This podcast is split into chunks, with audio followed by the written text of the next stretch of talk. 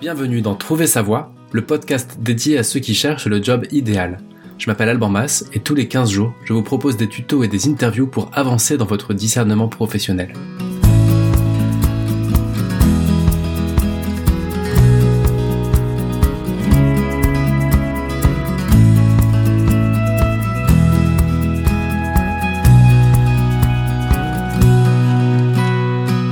Tous, très content de vous retrouver pour un nouvel épisode de Trouver sa voie. Nous sommes le 16 février 2022 et aujourd'hui on va parler de la futile recherche de sens au travail. Alors n'ayons pas peur des mots, c'est un peu un épisode coup de gueule, j'aimerais bien mettre euh, au clair une certaine approche que, que je voudrais vous partager autour de ce que c'est qu'un travail qui a du sens et autour du concept de bullshit job dont on a entendu parler ces dernières années. Euh, avant ça, bah, j'espère que vous êtes tous et toutes en grande forme. Si vous voulez me rendre un petit service, ce serait d'aller sur Apple Podcast, mettre quelques étoiles, parce que c'est le seul levier pour faire monter ce podcast dans les stats. Ça prend à peu près 30 secondes, c'est un petit peu chiant à faire, mais une fois que c'est fait, tout le monde est content. Donc si vous aimez ce podcast, si vous en aimez le contenu, et si vous voulez me soutenir, bah, tout simplement allez sur Apple Podcast, sur votre appli ou sur euh, iTunes et puis vous pouvez mettre un commentaire ou des étoiles, et ça c'est très utile pour moi, et pour vous c'est pas grand chose. On va donc parler dans cet épisode de recherche de sens au travail. Qu'est-ce que c'est qu'un bullshit job? Qu'est-ce que c'est qu'un job de merde? Qu'est-ce que c'est qu'un job qui a du sens? Pourquoi tout ça n'a aucun sens à mon avis? Et enfin, en quoi nous sommes tous responsables et comment on peut agir là-dessus directement dans nos vies, dans nos vies professionnelles? Inutile d'en dire plus, on va attaquer tout de suite et c'est parti. T'as besoin d'une voiture pour aller travailler. Tu travailles pour rembourser la voiture que tu viens d'acheter. Tu vois le genre de cercle vicieux, le genre de truc qui donne envie de tout faire sauf de mourir vieux. Tu peux courir à l'infini, à la poursuite du bonheur. La terre est ronde, autant l'attendre ici. Je suis pas feignant, mais j'ai la flemme. Et ça va finir en arrêt maladie pour toute la semaine. Je veux profiter des gens que j'aime. Je veux prendre le temps avant que le temps prenne et m'emmène des centaines de trucs sur le feu, mais je ferai juste ce que je veux quand même. Hmm. Alors, première étape, je voulais vous partager pourquoi j'ai eu envie de faire cet épisode. Tout simplement parce que d'un côté, depuis que j'accompagne en bilan de compétences et autres, j'entends beaucoup de gens qui me disent mon, mon boulot n'a vraiment aucun sens. Je fais de l'audit dans un gros cabinet, je fais de la banque je fais un boulot qui sert à rien. Quand je pense à ce que je fais, je me dis que c'est pas bon pour le monde, etc., etc., etc. J'entends beaucoup, beaucoup de gens me dire ça. Euh, j'entends ça, je, c'est tout à fait acceptable. Et puis, euh, d'un certain côté, je suis content parce que c'est ce qui nous permet aussi d'accompagner des démarches. Mais j'entends ça. Et de l'autre côté, il y a autant de personnes qui disent, voilà, je cherche un boulot qui fait sens, un boulot qui ait du sens, un boulot qui soit bon pour les hommes, bon pour la planète, etc., etc., etc. Donc, J'entends vraiment ça énormément, et vous l'entendez tous forcément parce que c'est le, gros sujet à la mode, hein, c'est comment retrouver un boulot qui a du sens. Euh, voilà, un peu en introduction, moi ce que je voudrais commencer par dire, c'est que on est rentré dans une époque où le bonheur est devenu un produit qui se définit au final avec certaines, certains critères, euh, certains standards. Ça veut dire euh, un travail euh, avec euh, une super équipe, un travail un peu insta, avec un, un t-shirt un t-shirt au nom de la boîte avec un petit mug un peu cool posé sur une table en bois avec un, évidemment un petit MacBook sur un, dans un bureau plein de lumière et avec des plantes. voilà, on s'est fait une certaine image de ce que c'est que le bonheur. Enfin, aujourd'hui, la caricature du bonheur, c'est la nana ou le gars qui, qui, qui passe dans un champ de blé avec sa main là au, coucher du soleil, euh, les cheveux au vent et qui est libre et qui vit sa vie en toute liberté. On a vraiment des images préconçues de qu'est-ce que c'est que le bonheur, qu'est-ce que c'est que le bonheur au travail et donc évidemment qu'est-ce que c'est qu'un travail qui a du sens. Et pourquoi pas? À la limite, je trouve ça complètement con, mais pourquoi pas euh, On va dire que ça c'est le produit de Facebook, d'Instagram, du fait que chacun partage sa vie et, et ce qu'il a de meilleur dans sa vie. C'est une chose, on va dire, c'est comme ça. Mais sauf que c'est grave. Parce que pendant ce temps-là, on passe notre vie à comparer notre vie justement et notre boulot à cette sorte de standard, à ce modèle qu'on trouve sur les réseaux sociaux, et on se sent vraiment nul, on se sent complètement à côté de la plaque et on se dit mais moi mon boulot il me paraît nul, moi ma vie me paraît nulle et comment ça se fait qu'autour de moi j'ai l'impression que tout le monde a un super boulot, une vie passionnante, lève des fonds, crée une start-up, est founder de quelque chose, est très engagé dans telle association et on, est on est bombardé par ces messages et on se sent vraiment pire qu'une merde en fait face à tout ça. Et donc pour moi, c'est un vrai problème. Ce bonheur qui est considéré un peu comme un produit Amazon, euh, et eh ben, on est, on est vraiment supposé euh, rentrer dans la caricature. En tout cas, on se, on se croit obligé à goûter à ce bonheur-là et à ce modèle de bonheur professionnel, alors que c'est une pure chimère et qui n'a absolument aucun sens. Et donc, je pense que les personnes qui euh, cherchent du sens au travail, évidemment, ne sont pas dans cette caricature, mais je pense qu'on souffre tous de cette euh, simplification de l'approche et que il y a vraiment une, une, sorte de futilité à chercher désespérément du sens dans notre travail et je vais vous expliquer pourquoi je pense ça.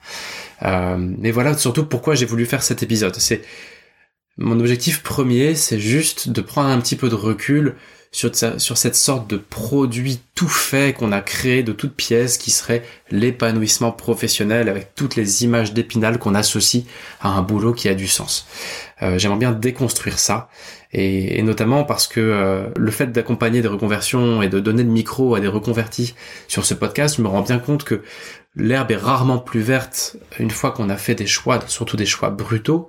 Certes, on est content d'avoir changé quelque chose, mais ce qu'on trouve est tout aussi normal que ce qu'on faisait avant, la plupart du temps. Et en tout cas, on n'y trouve pas forcément beaucoup plus de sens, même si parfois on y trouve plus d'équilibre. C'est un peu un épisode coup de gueule au final pour dire que je, je suis pas d'accord avec ça, et pour vous proposer d'aller un petit peu déconstruire tout ça. Alors, je vous ai parlé du problème de culpabilité que ça renvoyait, cette histoire de sens au travail, mais je crois qu'il y a surtout trois problèmes d'approche. Euh, la première, c'est qu'on va avoir tendance à catégoriser les boulots on va se dire ça c'est un bullshit job, ça c'est un job alimentaire et ça c'est un job qui a du sens. On va aller dans le détail après, moi je pense que c'est une erreur de catégoriser les métiers. Deuxième erreur de raisonnement, je pense qu'on raisonne aboutissement et non pas processus. Ça peut paraître un peu bizarre dit comme ça, mais j'irai dans le détail tout à l'heure. Et puis troisième erreur de discernement, c'est que on a tendance, je crois, à se déresponsabiliser du sens de notre travail et du sens de notre vie en voulant plaquer à un job le vide que l'on ressent dans sa vie et se dire bah si je fais ça, paf, ça va répondre à ma quête de sens. Et je crois que nous, nous sommes responsables non pas du sens qu'on donne à notre travail, mais du sens qu'on donne à notre vie. Et donc, c'est biais dans le raisonnement, c'est de vouloir donner la responsabilité du sens de notre vie à un métier ou à une entreprise, alors que cette responsabilité nous incombe à 100% à titre personnel. J'espère que cette intro est claire, j'en suis pas sûr, mais on va attaquer tout de suite. Et donc je vous invite à me suivre dans euh, dans ce premier chapitre qui est la catégorisation des boulots.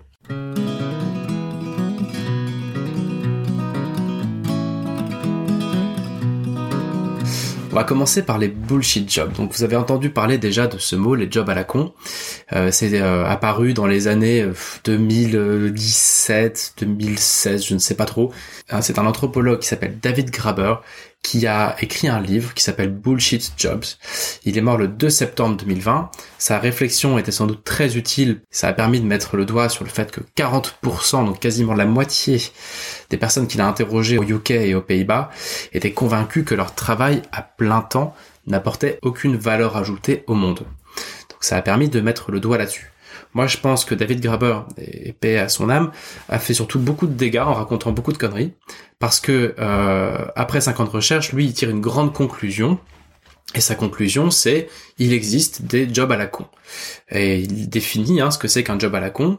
C'est une forme d'emploi rémunéré qui est si totalement inutile, si superflu ou néfaste, que même le salarié ne parvient pas à justifier son existence bien qu'il se sente obligé, pour honorer les termes de son contrat, de faire croire qu'il n'en est rien. Voici la, la définition de ce que c'est qu'un job à la con. Euh, on a aussi entendu ça et là d'autres définitions, surtout qu'il y a pas mal de sites qui vous aident à savoir si votre job rentre dans la catégorie des jobs à la con. Et donc, en gros, ce qu'il faut retenir, c'est qu'il y a plusieurs critères pour savoir si vous êtes malheureusement dans le lot. Euh, les critères, ça va être euh, de ne pas pouvoir résumer ce que vous faites en une phrase. Alors si, ce que tu fais est trop complexe ou trop euh, subtil ou trop alambiqué pour pouvoir être expliqué en une phrase, apparemment c'est sans doute un job à la con. Et si ce que tu fais est un job prestigieux, mais vide de sens aux yeux de la société, c'est probablement aussi un job à la con. Et enfin, donc l'auteur lui-même, hein, l'anthropologue David Graeber, a lui-même défini cinq items qui vous permettent de savoir si vous faites un job à la con. Comme ça, c'est pratique. Vous pouvez bien vous mettre dans une case. Et donc, ces cinq grandes thématiques, c'est euh, la première, c'est le larbin, c'est-à-dire que on considère que euh, euh, vous êtes là pour, comme un marchepied pour d'autres personnes, pour mettre en évidence un boss, un patron, une chef. voilà, vous êtes un larbin qui permet de mettre en évidence d'autres personnes et de flatter leur ego. En, gros, vous êtes un peu le laquais, quoi. L'image qui est prise, c'est celle d'un portier qui est censé arriver en courant quand on appuie sur le bouton euh, pour faire les choses que les autres ne veulent pas faire eux-mêmes. Donc ça, c'est ça, ça s'appellerait le larbin. Euh, la deuxième typologie de personnes qui peuvent se retrouver dans un boulot à la con, selon lui, c'est le rafistoleur. C'est celui qui passe ses journées à corriger les erreurs des autres et à résoudre des problèmes qui ne devraient pas exister. Troisième catégorie, ça va être le porte-flingue. Euh, c'est une profession qui n'existe que par le mimétisme. C'est par exemple un avocat, un lobbyiste qui va être embauché juste parce que le concurrent d'en face fait appel au service d'un avocat ou d'un lobbyiste. Ça va être euh, tel manager qui embauche telle personne juste parce que tel autre service a cette ressource ou pour ne pas perdre un budget par exemple. Donc ça, ça va, voilà, c'est le mot pour ça apparemment c'est le porte-flingue. Ensuite, il y a le cocheur de cases. Donc le cocheur de cases, c'est celui qui fait des choses qui servent purement et simplement à rien, celui qui donne l'impression que l'entreprise fait quelque chose alors qu'en fait il se passe rien. L'exemple type, c'est la personne qui va être chargée, par exemple un consultant, qui va être chargé de préparer des rapports qui seront jamais lus par personne, ou le marketeur qui va faire des PowerPoint sur des, stratégies qui seront jamais appliquées, etc., etc. Le fameux cocheur de cases. Euh, et enfin, la dernière catégorie, le petit chef. Donc c'est celui qui délègue des tâches qui pourraient très bien être effectuées sans lui. C'est-à-dire en fait quand on est un maillon de trop dans la chaîne hiérarchique, euh, il y a des subordonnés qui sont tout à fait capables de faire le job. Au-dessus, il y a des cadres ou des managers qui sont tout à fait capables de faire le job. Et donc on se retrouve un maillon complètement inutile qui est appelé le petit chef. Donc si on résume, si vous êtes un larbin, si vous êtes un rafistoleur, si vous êtes un porte-flingue, si vous êtes un cocheur de cases, si vous êtes un petit chef, euh, si vous ne pouvez pas résumer ce que vous faites en une phrase, et si ce que vous faites quand vous en parlez à l'apéro semble vide de sens, alors il semble que vous fassiez un job à la con et vous devriez en avoir honte. Voilà ce que nous apprend ce sociologue. Moi, je pense que c'est un tissu de conneries, pour être euh, honnête avec vous, et un petit peu grivois, parce que je pense qu'aucun job n'est intrinsèquement inutile. Je pense que ça fait beaucoup de mal à toute une génération de raisonner comme ça, parce que ça sous-entend d'associer l'utilité sociale à un certain métier, alors que c'est une équation à mille inconnus dont on parle, et que même les boulots qui peuvent sembler les plus inutiles n'existent pas par hasard, sinon ils ne dureraient pas, et surtout les personnes qui font ces jobs qui semblent inutiles, s'ils y sont encore, c'est parfois parce que ce job a du sens pour eux. Et je vais illustrer avec mon cas personnel. Quand j'étais patron d'entreprise et que je faisais vivre une trentaine de personnes, pourtant c'était une entreprise artisanale qui faisait de très beaux produits avec la meilleure équipe du monde. Et bizarrement, sans trop savoir vous dire pourquoi, j'y trouvais aucun sens. Aujourd'hui, je fais du coaching. Quand j'en parle autour de moi, ça paraît complètement vide de sens euh, c'est clair que ça ne crée pas d'emploi. On va travailler sur des choses qui peuvent paraître complètement bullshit. Mais moi, je suis fier de ce que je fais pour la première fois de ma vie. Et pour moi, ça prend sens tout ça.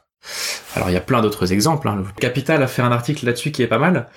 Avec, euh, par exemple, un spécialiste en content marketing qui va dire, bah, moi, c'est clair, ce que je fais, c'est de la pub. Euh, en soi, euh, c'est un peu shame on me. Quand quand je dis ce que je fais, je suis, je passe pour, vraiment pour un parasite. Sauf que mon boulot me passionne, je suis stimulé intellectuellement, j'ai l'occasion de voyager et de, de faire des choses très variées. Et surtout j'ai l'impression d'être bon dans ce que je fais et je suis très bien payé. Et ça me satisfait parfaitement. Une autre personne va témoigner dans Capital toujours pour dire voilà moi je suis avocat d'affaires, je me bats pour mon métier puisque l'image est, est assez pourrie euh, et même mon métier est même jugé un peu néfaste et, euh, et pourtant j'adore ce que je fais. Euh, j'ai vraiment l'impression de, de faire beaucoup de bien autour de moi, à mes clients, aux entreprises qui font appel à moi, et, euh, et de gérer des conflits euh, pour que les personnes puissent en sortir par le haut, et j'en suis très fier. Un dernier exemple, c'est un gars qui s'appelle Jean, qui enchaîne les CDD de 10 mois et qui raconte son dernier CDD dans un centre d'appel, donc un call center pour un fournisseur d'accès à Internet. Et donc il dit clairement au call center, la plupart du temps, je réponds à des problèmes aussi passionnants que j'ai perdu mon mot de passe. Donc euh, voilà, il raconte ça en disant bah c'est clair que c'est pas passionnant. Euh, les gens euh, normalement peuvent trouver leur réponse sans faire appel au call center. Sauf que cette personne, ce qu'elle dit, c'est bah ok, c'est pas passionnant, j'apprenais rien. Et moi, à ce moment-là de ma vie, ce que je voulais, c'était gagner un peu d'argent et j'en avais besoin pour financer un disque. En gros, c'est un artiste qui avait besoin d'un petit peu d'argent. Et pour ça, il trouvait du sens à ce qu'il faisait. Et ce travail au call center, dit-il, m'a permis de financer une production et j'étais très heureux d'avoir un travail pour gagner un peu cet argent-là. Ce que je veux dire par rapport à ça, c'est que je, trouve ça complètement stupide, insultant et inutile de lister des jobs qui sont officiellement des jobs à la con. Et des personnes qui font ces boulots, j'aurais envie de faire deux catégories. Il y a évidemment ceux qui sont très insatisfaits de leur vie, mais j'ai envie de dire, bah, c'est leur responsabilité s'ils ont atterri là. Ils ont accepté ces boulots sans se renseigner avant. C'était peut-être un peu le miroir aux alouettes. Et puis, dans la deuxième catégorie, ceux qui sont très heureux de faire ces jobs.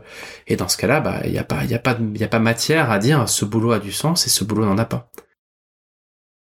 Comme ça, un petit peu au doigt mouillé, euh, voilà déjà quelques raisons de, d'arrêter de cracher sur ces boulots dits un peu bullshit job. La, la première, c'est qu'ils peuvent correspondre à des vrais besoins personnels momentanés, notamment des besoins financiers. La deuxième, c'est qu'ils peuvent permettre un certain équilibre euh, vie pro, vie perso. Hein. Il y a des boulots qui sont pas perçus comme ayant du sens, mais qui permettent d'avoir un équilibre et de trouver du sens par ailleurs. Euh, il y a euh, le fait que toute personne qui travaille, quel que soit son boulot, va permettre de financer les retraites et permet aussi de financer les reconversions de ceux qui cherchent des boulots qui ont du sens. Et il faut bien que quelqu'un paye au bout du compte. Et donc merci à merci à tous ceux qui font des boulots bien payés et qui sont pas officiellement utiles à la société parce que bah si tout le monde était artiste ou si tout le monde euh, partait euh, vivre de son chômage et, de et d'allocation bah euh, il y a un moment où ce serait quand même super compliqué et je crois que ça l'est déjà. Et donc voilà, j'ai plutôt envie moi de dire merci à, tous ceux qui font ce genre de job et, et encore une fois, on peut avoir de bonnes raisons de faire des boulots qui semblent manquer un petit peu de sens. Notamment parce que parfois on peut avoir une super équipe et faire un boulot qui est pas très fun et trouver beaucoup de bonheur euh, dans son quotidien. Et inversement, on peut faire un boulot qui est censé être passionnant, le faire dans un écosystème complètement merdique ou avec des mauvais managers ou une mauvaise équipe, une mauvaise gouvernance et que ça devienne un enfer. Donc voilà, moi c'est c'est mon premier coup de gueule, c'est de dire je pense que ce livre il faut il faut le mettre au feu, ça n'a à mon sens pas d'utilité de raisonner comme ça, à part peut-être celle de se dire je m'emmerde dans ce que je fais, je regarde ça en face et au lieu de critiquer le métier que je fais, je peux critiquer mon propre parcours, mon propre courage et ma propre capacité à rebondir et à essayer de faire quelque chose qui a plus de sens. Voilà. Euh, mais mais je trouve ça, euh, je trouve ça, voilà, encore une fois, euh, vous l'aurez compris, je trouve que c'est une déresponsabilisation de nous-mêmes que de critiquer les boulots pour ce qu'ils sont. Un boulot n'est rien d'autre qu'un boulot. Il faut bien qu'à un moment quelqu'un le fasse. Et quand on décide de faire quelque chose, on en est responsable.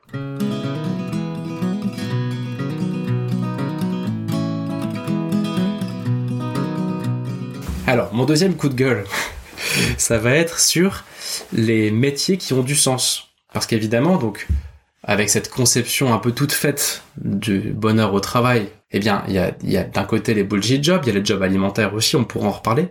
Et puis, il y a ces métiers qui ont du sens. Donc, tous les métiers dans le médical, tous les métiers pour sauver la planète, tout ce qui est lié à l'écologie de près ou de loin, tout ce qui va être lié aux animaux, et, euh, et à la, aux causes veggie, vegan, tout ce qui va être lié au bien-être, yoga, euh, développement personnel et autres, tout ce qui va être lié à l'économie sociale et solidaire, tout ce qui est lié au social tout court, ce qui est lié à la culture, l'artisanat évidemment aussi. Donc ces boulots-là sont des boulots perçus comme ayant du sens. Euh, c'est la même chose. Euh, aucun boulot n'a intrinsèquement de sens. Je vais me permettre une, fois de plus de d'apporter euh, une expérience personnelle. Quand j'ai cherché du boulot pour la première fois, j'ai cherché ces fameux boulots qui ont du sens et j'ai beaucoup peiné à trouver. J'ai fini par trouver un labo pharmaceutique racheté par Danone euh, qui faisait des produits qui étaient remboursés par la Sécu, prescrits par les médecins, etc. Et donc je me suis dit, mais Banco, ça y est, ça c'est un boulot qui a du sens. Tu bosses pour un labo pharma, mais dans l'industrie agro, donc il y a, y a cette culture agro, il n'y a pas cette culture gros groupe pharma, etc. Bon, très bien, quand on arrive, on se dit c'est super, je vends des, je vends des médicaments, je vends des produits euh, bons pour la santé, prescrits par les médecins. Et puis, euh, quelques temps après, on se retrouve à mettre euh, quelques millions d'euros sur la table pour payer les médecins pour qu'ils prescrivent plus. On se retrouve à présenter un PowerPoint qui dit bah faudrait peut-être qu'on envisage d'attaquer le marché du cancer. Et puis on se retrouve à se rendre compte que ce qu'on fait bah, n'a pas plus de sens que le reste et que bah après tout on est quand même en train de faire du business dans un marché qui s'appelle la santé et que bah ça euh, pour trouver du sens là-dedans euh, enfin voilà, on trouve le sens qu'on veut bien y mettre mais c'est pas intrinsèque quoi.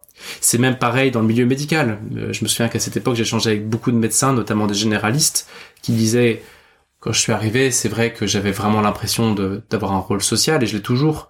Mais c'est vrai qu'après les années, je compte les actes. Et je compte les actes parce qu'il faut bien que je mange, et que, euh, voilà, quand, dans une journée de pratique, euh, je fais quand même la somme de tous mes actes pour essayer de savoir combien j'ai gagné. Ça reste un peu du business aussi. Et c'est pas pour rien si dans les carrières médicales, les, les voies les plus sélectives sont celles qui payent le mieux.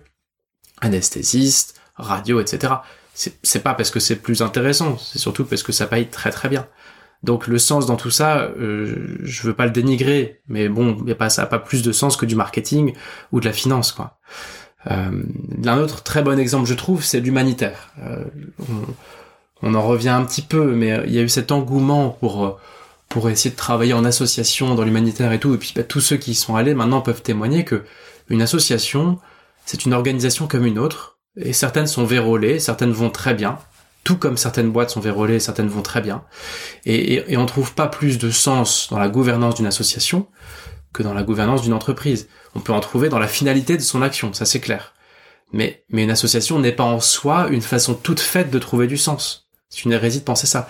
Et, et les personnes qui ont qui, ont été très investies dans les causes humanitaires, elles-mêmes souvent vont dire bah voilà, quand je quand je compte au, bout du bout, quand je fais le quand quand j'essaie de prendre du recul sur ce que j'ai fait, je me demande si j'ai vraiment eu un impact positif ou pas. A priori oui, mais c'est jamais tout simple, c'est jamais complètement blanc ou complètement noir. Et donc encore une fois, tous ces boulots, certes, ce sont des boulots humains, ce sont des boulots euh, souvent quand même peu rémunérateurs, qui attirent des passionnés qui ont envie de bien faire. Mais encore une fois, ils n'ont pas intrinsèquement plus de sens que des boulots de business ou des bullshit jobs. Ça dépend d'autres choses, de la façon dont on le fait, de avec qui on le fait, de pourquoi on le fait surtout. J'ai, j'espère que j'aurai l'occasion de l'interviewer bientôt. J'ai une personne qui euh, qui devait passer au micro de ce podcast, qui est devenue charpentier parce que euh, elle était ingénieure et elle voulait trouver du sens. Donc il s'est mis à faire des charpentes. Puis après un an ou deux, il s'est dit mais en fait, en fait mon boulot il est super nul. J'ai j'ai mal au dos, euh, c'est ultra physique et je me paye pas très bien. Euh, et donc cette personne là est, est, elle est redevenue ingénieure dès qu'elle a pu. Il y a une personne qui est passée au micro de ce podcast et qui a déjà fait marche arrière par rapport à sa reconversion parce qu'en fait l'écosystème qu'elle a trouvé dans, ce qu'elle faisait n'était pas du tout ce qu'elle ce qu'elle cherchait quoi. C'était un peu un miroir aux alouettes. Et donc et donc qu'est-ce que c'est qu'un boulot qui a du sens? Franchement, on peut pas dire que tel boulot en a et tel boulot n'en a pas. Et ça, c'est vraiment mon premier point et, j'enfonce un peu le clou parce que parce que vraiment je trouve que ça fait beaucoup de mal à tous ceux qui cherchent un boulot de raisonner comme ça. Enfin, pour le, le point d'orgue de ce raisonnement, ce serait de dire que parfois on voit des gens qui ont plaqué leur job et qui ont trouvé beaucoup de sens dans leur job suivant. On les regarde et on va se dire ah bah attends, ok, il faisait ça, moi aussi, maintenant il fait ci et moi aussi je pourrais le faire. Et donc, si je fais pareil, ça va être génial. Mais en fait, ce qu'on est en train de voir, c'est une reconversion réussie. Quand on fait ça, on est tout simplement témoin de quelqu'un qui fait ce qu'il aime, ou ce qu'elle aime, et non pas d'un boulot cool. Parce que c'est quoi un boulot cool? C'est tout simplement d'être payé à faire ce qu'on aime. Mais comme on est tous différents, ben, c'est une hérésie de penser qu'il existe des boulots cool et qu'il existe des boulots pas cool. Tous les métiers ont intrinsèquement du sens. Dernier élément sur cette question de, de, listing, en fait, des boulots qui ont du sens ou des boulots qui n'ont pas de sens, ce serait de se dire aussi qu'il y a une certaine volatilité, il y a des modes. Euh, il y a euh, des boulots qui ont été acclamés pendant le confinement. Par exemple, euh, le métier d'éboueur pendant le confinement était un boulot très bien coté. bon bah voilà, une fois, fois qu'on est revenu à la normale, il y a moins de vocations, peut-être des boueurs qu'il y a deux ans. il y a tous les boulots du soin où dans telle situation on va applaudir et puis au final une fois qu'il faut payer, etc. Et on se rend compte qu'il n'y a pas d'argent dans l'hôpital et il y a des, démissions massives, des burn-out massifs dans le milieu médical parce qu'en fait c'est des boulots pas évidents et en fait qui sont désinvestis d'ailleurs par euh, par l'État. C'est exactement pareil dans l'enseignement. Et donc il y a vraiment des métiers à la mode qui peuvent passer de mode. Tout ça c'est très volatile.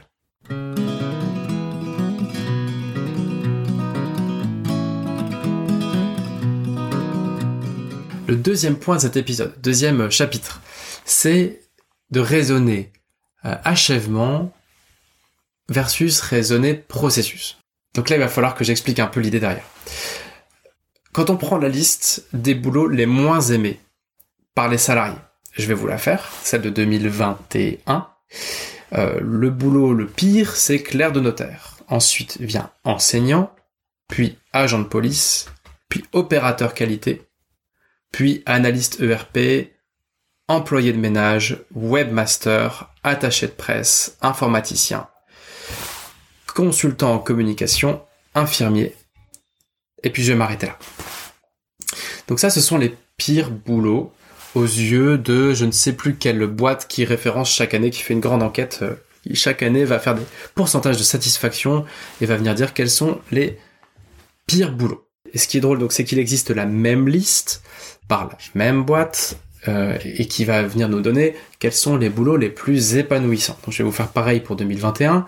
Mathématicien, architecte, chargé de communication, chef de groupe marketing, chargé de ressources humaines, business developer, euh, technicien de sécurité, hygiène, etc., etc. Je ne sais pas si vous remarquez une chose, mais ce sont les mêmes euh, pour, euh, pour certains. On va retrouver les mêmes boulots dans les listes des pires jobs et des meilleurs jobs. Ce qui prouve bien que c'est complètement con de raisonner comme ça. Ça n'a aucun sens. En fait, moi ce que je pense surtout, c'est que on a tendance à projeter une image, une, une sorte de d'image d'épinal par rapport à un boulot. Si vous regardez cette liste, il y a pas mal de boulots qui font un petit peu rêver. C'est pas mal de boulot un peu miroir aux alouettes. Enseignant. Clairement, il y a beaucoup beaucoup de gens qui se sont reconvertis et fracassés à la sur le mur de déception qu'est l'éducation nationale en France et qui pourtant avaient idéalisé complètement ce job. Euh, dans le même genre, il y a euh, agent de police. Il y a les métiers attachés de presse, webmaster, responsable com. Donc ça, ça va être des boulots qu'on peut avoir tendance à idéalisé. Et donc, qu'est-ce qui se passe au final? Bah, À mon avis, il se passe deux choses. La première chose, c'est qu'on va avoir tendance à ne pas explorer avant de se lancer et à se dire, ok, moi j'aime pas ma vie, euh, je vais faire un boulot qui a du sens, je vais faire un boulot qui a l'air bien. Et donc on prend la liste des boulots qui ont l'air bien, des boulots un peu miroirs aux alouettes, et hop, on se lance brutalement en se disant bah oui ça, euh, ça ça peut pas louper, c'est forcément cool. Bah non, non, euh, est le, meilleur exemple pour ça, c'est évidemment l'éducation nationale. Euh, dans le même genre, il y a les métiers d'infirmière, qui sont des magnifiques métiers, mais qui sont tellement durs que de nombreuses personnes se sont heurtées à la déception de la réalité de cette de, ce métier et ont abandonné parfois une situation confortable pour faire ce job et, ont été déçus. Alors il y a évidemment plein de gens qui sont contents, hein, des profs contents, des infirmiers contents, mais dans les stats, il y a quand même beaucoup de déceptions autour de ça. Donc je pense que la première chose, c'est de se dire, par rapport à ces listes, en fait, ce sont les mêmes jobs qui sont les meilleurs et les pires. Donc en soi, ça vient invalider la thèse selon laquelle il y aurait des bons et des mauvais jobs. Là-dedans, il y a plein de boulots qui font rêver. Mais si on n'a pas pris la peine d'aller les explorer, si on n'a pas pris la peine d'aller rencontrer des gens qui pratiquent ces métiers et d'essayer un petit peu de prendre le temps de faire les choses bien et de voir est-ce que ça vraiment ça nous correspond, quelle est la réalité derrière le masque de perfection de ces boulots, derrière la, la, le, faux semblant de sens qu'on y trouve, derrière le, l'image que ces métiers renvoient et qui parfois est gonflée par des grosses campagnes de pub, hein. quelle est la réalité? Est-ce qu'elle me plaît? Est-ce qu'elle me correspond? Ça c'est le deuxième, je trouve que c'est le deuxième apprentissage qu'on peut en faire, c'est de se dire, euh, voilà, euh, quelle est la part d'idéalisation? Et, euh, et c'est pour ça que je parle d'aboutissement versus le processus. On a tendance à se dire, ok, euh, je me verrais bien prof un jour et faire ci et ça, ou je me verrais bien chanteur d'un groupe de rock et faire ci ou ça, ou je me verrais bien pompier et faire ci ou ça.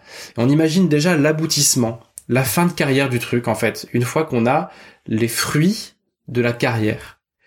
Donc pour reprendre l'exemple de la de la rockstar, la question qu'on va se poser c'est est-ce que je serais capable moi de faire des tournées, de gérer euh, de gérer euh, euh par exemple des fans, de tenir le rythme des, tournées live, de travailler avec un producteur, etc. On se pose la question est-ce que moi, au final, je serais bien en tant que rockstar? Est-ce que je serais bien en tant que pompier? Est-ce que je serais bien en tant que, je ne sais pas, euh, tel ou tel euh, boulot?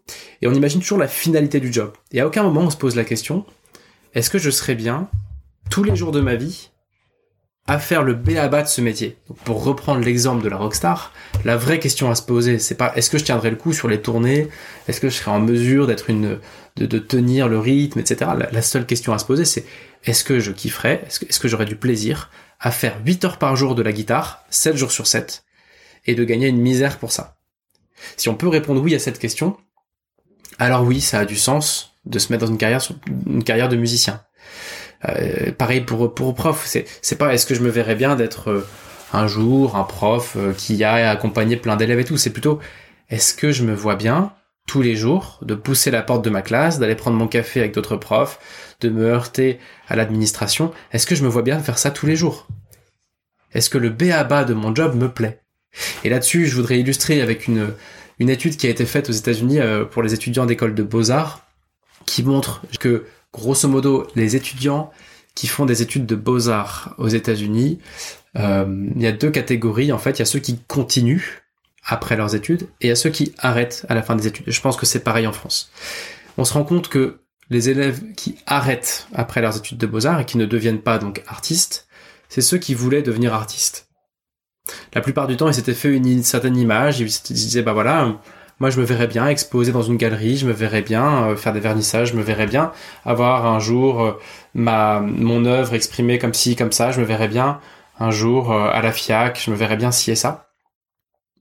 Sauf qu'en fait, c'est des gens qui, au bout d'un moment, se sont rendus compte qu'ils aimaient pas tous les jours faire le job pour pour rien gagner du tout. Ça, ça les animait pas. Et puis ceux qui continuent en revanche derrière, ben on se rend compte que ce sont les étudiants qui s'étaient pas projetés sur une carrière d'artiste, mais qui tout simplement apprécie le, quotidien de la vie d'artiste, c'est-à-dire la création jour après jour, après jour, après jour, et qui s'était pas mis d'objectif de d'aboutissement en tant qu'artiste. Je sais pas si tout ça est très clair, mais mon point c'est de dire que au lieu de s'interroger sur l'aboutissement d'un métier qu'on envisage et de se dire est-ce que ça me plairait un jour d'être artiste, prof, euh, euh, pompier, euh, que sais-je, euh, éleveur, enfin, au lieu de se projeter sur l'aboutissement, moi je pense qu'on aurait plutôt intérêt à se projeter sur le chemin et se dire, est-ce que le chemin, en partant de zéro, qui est lié à ce métier, est-ce qu'il me plaît? Est-ce que je suis prêt à le faire 7 jours sur 7, 8 heures par jour, parfois pour gagner très peu? Est-ce que si ça arrivait, ça me plairait? Est-ce que si tous les lundis, j'embrayais sur une semaine de production de ce métier, ça me plairait? Et non pas, est-ce que je me verrais bien dans euh, dans 20 ans, euh, être arrivé au, sommet de ce métier-là. Je crois que c'est une autre façon de, comprendre pourquoi il y a autant de déceptions sur des métiers comme euh, responsable com, euh, enseignant, policier, pompier, etc. Dernier élément de réponse là-dessus, le pire des métiers aux yeux des Français, et je crois que c'est une constante hein, dans, les, dans les stats, c'est clerc de notaire. C'est deux fois pire que le deuxième pire, en gros, qui est enseignant. Il y a 13% des clercs de notaire qui sont heureux, enfin qui s'estiment motivés au travail. Pour moi, ça me ça m'invite à à considérer encore une une nouvelle chose, c'est que dans le milieu des notaires, on hérite de ce job. Dans la plupart des cas, les notaires vont être notaires par héritage et c'est une tradition familiale. Je ne sais pas si c'est vrai pour les clercs de notaire, je pense que oui. Euh, je pense qu'aussi euh, un clerc de notaire a de grandes chances dans sa famille d'être dans le sillage d'autres notaires ou clercs de notaire. Et là, pour moi, ça invite une nouvelle réflexion. Je ne voudrais pas dire de bêtises et, et n'hésitez pas à rectifier le tir si je me trompe. Mais ça me donne envie aussi de de se poser la question de quelle est ma part de libre arbitre dans mes choix et à quel moment je décide par moi-même de mes choix professionnels et à quel moment je suis capable d'ouvrir un peu le plafond de verre que mes parents, ma famille et mes amis représentent pour aller explorer de nouvelles choses. Il euh, n'y a pas de raison que ce soit spécifiquement le boulot de clerc de notaire qui soit le moins bien noté. Il y a plein de boulots administratifs qui sont bien moins fun que celui de clerc de notaire. Donc j'en conclus que c'est une histoire d'hérédité et de difficulté à s'extraire d'une fatalité familiale, de dire bah voilà, dans ma famille tout le monde fait ce boulot et moi je vais le faire aussi puisque j'ai pas d'autre perspective. Et ça nous renvoie à notre propre responsabilité dans le, dans le notariat, mais évidemment dans n'importe quelle carrière, de se dire je suis libre, je suis responsable de mon épanouissement professionnel, je ne connais rien, il faut que je m'ouvre à autre chose. En tout cas, si je ressens un malaise, évidemment.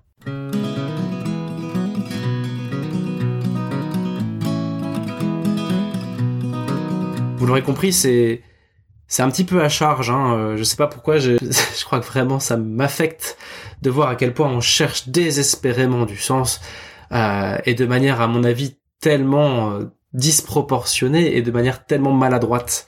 Et je crois que c'est pour ça que que je peux pas m'empêcher d'être un petit peu dur sur ce sujet. Excusez-moi si, si ça vous choque. N'hésitez pas d'ailleurs à, à commenter et, à me renvoyer dans mes buts si, si ça vous choque trop. Euh, troisième point de cet épisode, c'est de questionner notre propre responsabilité. On va se dire oui, moi je voudrais un boulot qui a du sens. Non, aucun boulot n'a intrinsèquement de sens. Donc le sujet, le sujet. C'est pas du tout est-ce que ton boulot est cool? Est-ce que mon boulot est cool? Non, on s'en fout. Le seul sujet, c'est qu'est-ce que je fabrique ici? Quand je regarde mon boulot, comment j'ai atterri ici? Est-ce que j'ai mis de l'intelligence dans mon parcours Est-ce que j'ai choisi d'atterrir ici? Est-ce que j'ai bien discerné? On peut se tromper. On se trompe tous, tout le temps. Mais dans ce cas-là, qu'est-ce que je fabrique encore ici? Pourquoi ne suis-je pas déjà en train d'essayer de rectifier le tir vers autre chose? Au lieu d'attaquer ce boulot et de dire bah de toute façon euh, mon boss c'est, de toute façon mes boss ne comprennent rien, de toute façon euh, tout ça n'a aucun sens. Mais non, ce qui a pas de sens, c'est le fait que toi, tu acceptes ça.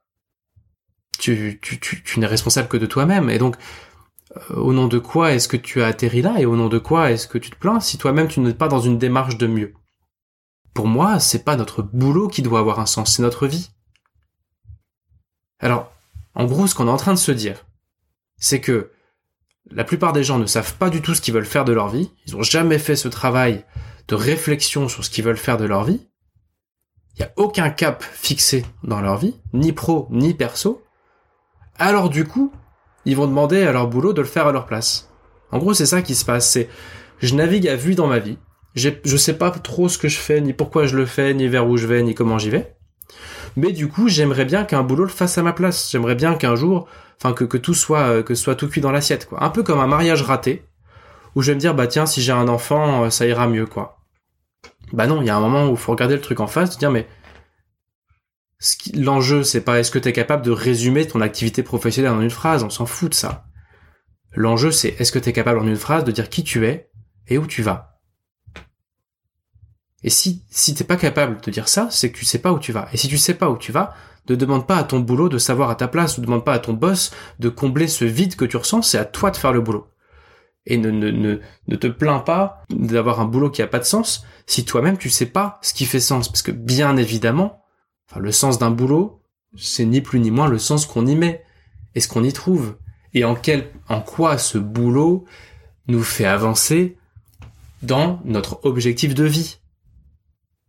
Donc, la priorité, c'est d'abord, je donne une direction à ma vie, je me fixe un cap, je choisis le genre de personne que je veux devenir. Et ensuite, je choisis le boulot qui m'y emmène. Et si je me trompe, ce qui est tout à fait humain, eh bien, je rectifie comme je peux. Mais aujourd'hui, on est dans une logique complètement inverse, qui consiste à dire, je ne me pose pas la question, je ne m'interroge pas, je n'avance pas, je ne rencontre pas, je ne lis pas, je ne me questionne pas en vérité sur où je veux aller de mon vivant, avant de mourir en gros, qu'est-ce que je veux concrétiser, etc. On ne se pose pas la question, mais on se dit, bah tiens, bah, mon boulot le fera pour moi, tiens ça. Et puis euh, mon boss aussi. Mais ça, ça marche pas. Et donc je nous trouve très irresponsable, je nous trouve très dur envers nos patrons, patronnes, chefs, managers. Je nous trouve très très sévère euh, parce que en fait, on est en train de demander à une structure, à une association, à un métier ou à un collègue ou à un patron de combler ce trou que seuls nous, enfin de combler ce vide, ce manque que seuls nous pouvons combler. On est en train de leur demander de nous donner un cap que seuls nous devons fixer, puisque c'est très personnel et que le sens de la vie, bah, s'il y a bien une chose qui est personnelle et qui dépend de chacun, c'est bien le sens du travail, le sens de la vie. J'aurais envie de conclure, c'est un épisode vraiment très négatif. Je vais conclure sur euh, ce qu'on appelle l'effet Niagara, c'est l'histoire d'une personne, on va dire, euh, on va prendre un gars qui euh, qui prend un canoë, enfin qui monte dans un canoë. Bah, il y a les pagaies, etc. Hein, donc euh, voilà, il se laisse un petit peu dériver sur le courant. Donc le courant, c'est la vie. Le bateau, c'est la vie de cette personne. Et puis, bah en fait, il a un peu la flemme de ramer. Donc peu à peu, bon bah le bateau passe un coup à droite, un coup sur le chemin de gauche, puis on, ça suit son cours. Et puis, euh, bah voilà, la personne ne fait pas l'effort de pagayer, quoi. En fait, elle se laisse se dériver d'un boulot à l'autre, d'un, événement à l'autre de l'heure de sa vie. Sans vraiment se bouger, en fait, sans vraiment euh, prendre les rames. Et puis peu à peu, bah la vie, euh, la vie c'est la vie. On va avoir nos premières galères. Et donc le courant accélère, le prêt immobilier, la promotion ou le licenciement, le déménagement, les enfants, les écoles, les petites galères du tous les jours, les potentielles séparations, etc., etc. Et donc le courant accélère. Là, on commence à être déjà un petit peu moins à l'aise et on est pris dans le courant. Et puis euh, on commence à se dire bon bah là ce serait quand même bien que je commence à savoir si je dois tourner à droite ou à gauche parce que je vois que je suis plus très confort là quand même. Euh, je, vois que je subis un peu quand même en ce moment. J'ai euh, alors ça peut arriver à 25 ans, à 30, à 60 ans, peu importe. Mais je, je vois que là je suis plus trop en contrôle, en maîtrise de ma vie. Donc on sort les pagaies Sauf qu'on commence à être dans un courant qui est tellement important qu'on va donner des petits, coups, des petits coups de pagaie à droite, à gauche, mais on réussit plus à diriger le bateau en fait. Et on suit le courant parce que la vie, ça s'accélère, c'est parfois difficile et on, on maîtrise pas tout. Et là, on maîtrise d'autant moins que qu'on est, on n'a jamais appris à le faire, quoi. Et que bah du coup, on rebondit encore plus de droite à gauche. Et puis jusqu'au jour où on entend un gros bruit au fond. Et ce bruit, c'est la chute, c'est la cascade. Et on n'est plus du tout en capacité de bifurquer. C'est trop tard, on est pris dans le truc. Et un jour, bah, on tombe. Ça arrive, ça. Et la chute, elle peut être financière, elle peut être professionnelle, elle peut être psychologique, elle peut être matrimoniale, elle peut être physique, ça peut être euh, des, problèmes physiques de, de, santé. Et ça peut faire beaucoup, beaucoup, beaucoup de dégâts.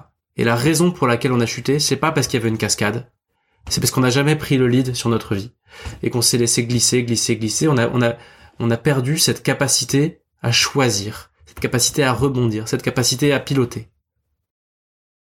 Vous savez, à chaque épisode, on fait un, toujours un défi euh, pour passer à l'action.